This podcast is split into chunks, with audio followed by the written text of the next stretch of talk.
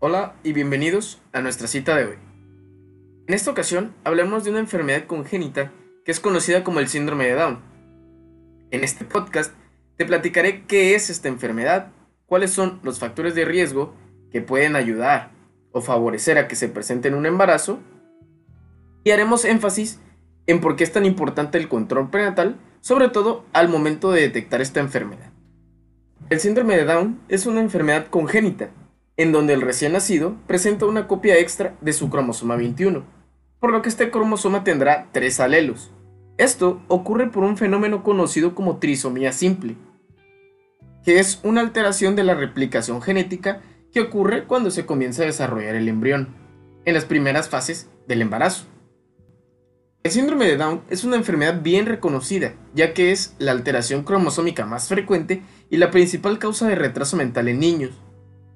Este síndrome tiene una incidencia aproximada de 1.3 por cada mil recién nacidos vivos. Existen diversos factores que favorecen la aparición de este síndrome cuando se compara con embarazadas que no los presentan. Estos son los factores de riesgo.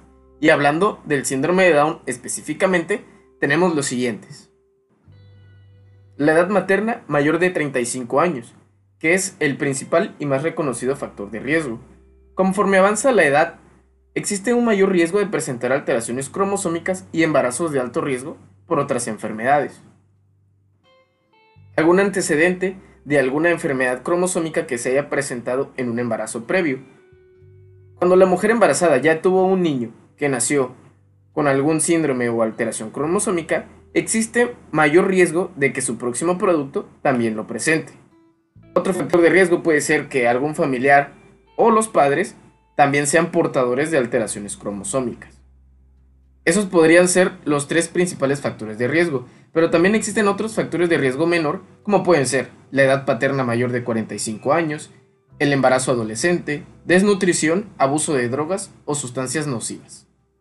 De manera global, todos estos factores incrementan el riesgo de desarrollar síndrome de Down. Estos niños, al nacimiento, pueden presentar estigmas característicos que lo pueden hacer reconocible, pero en algunos casos estos se identificarán conforme pasan algunos días o semanas de vida. Entre estos estigmas podemos encontrar algunos como la flacidez muscular, que le va a impedir moverse y alimentarse adecuadamente, la protusión lingual, alteraciones del pabellón auditivo, o sea, de la forma de las orejas, clinodactilia o un pliegue transverso único en la palma de las manos, entre otros. Ahora debemos resaltar una parte importante que acompaña este síndrome y es su detección. Esta enfermedad puede detectarse durante el desarrollo del embarazo gracias a pruebas de laboratorio y a los ultrasonidos de rutina. Regularmente, en todo control prenatal se realizan ultrasonidos para evaluar el bienestar y el desarrollo fetal, pero los laboratorios de tamizaje específicos para esta enfermedad no se realizan en todos los embarazos. Estos están indicados si existen factores de riesgo, como los que ya te platiqué, principalmente una edad materna mayor de 35 años. Y la intención es identificar tempranamente este padecimiento. Pero ¿por qué es importante identificar este padecimiento desde el embarazo? Bueno, Realmente muchas personas piensan que la intención de identificar el síndrome de Down desde el embarazo es poder finalizar este embarazo en etapas muy tempranas. Y aunque eso es una posibilidad siempre y cuando sea por petición de los padres, la realidad es que las pruebas de tamizaje se realizan para poder ofrecerle al recién nacido un manejo muy temprano de sus condiciones congénitas, y así intentar mejorar su calidad de vida a medida de las posibilidades.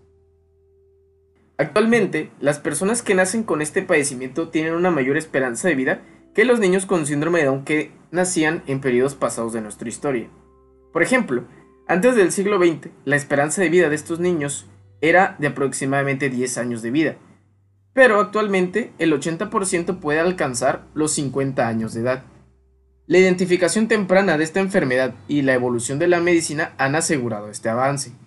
Pero también se debe informar a la familia acerca de los retos y cambios que condiciona esta enfermedad para poder asegurar un núcleo familiar estable, en donde el niño crecerá e intentará desarrollar sus habilidades y competencias. Para finalizar, hagamos una breve conclusión. El síndrome de Down es el padecimiento cromosómico más frecuente y la principal causa de retraso mental presentado desde el nacimiento, y que ocurre por la presencia de material cromosómico extra en el cromosoma 21.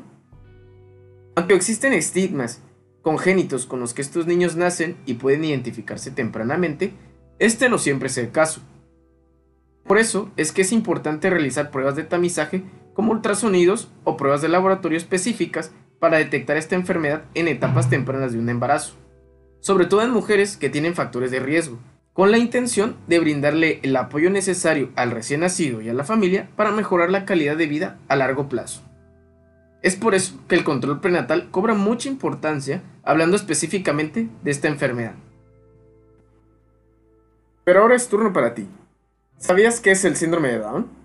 ¿Conocías la importancia del control prenatal cuando se le relaciona con las enfermedades congénitas? Como siempre, tú tienes las mejores respuestas. Puedes consultar más de esta información en nuestro blog Medicina y Salud en la actualidad o en nuestro Instagram, Medicina y Salud 2020. No olvides que no hay mejor salud que la que no se pierde. Yo soy Eduardo y muchas gracias por escuchar.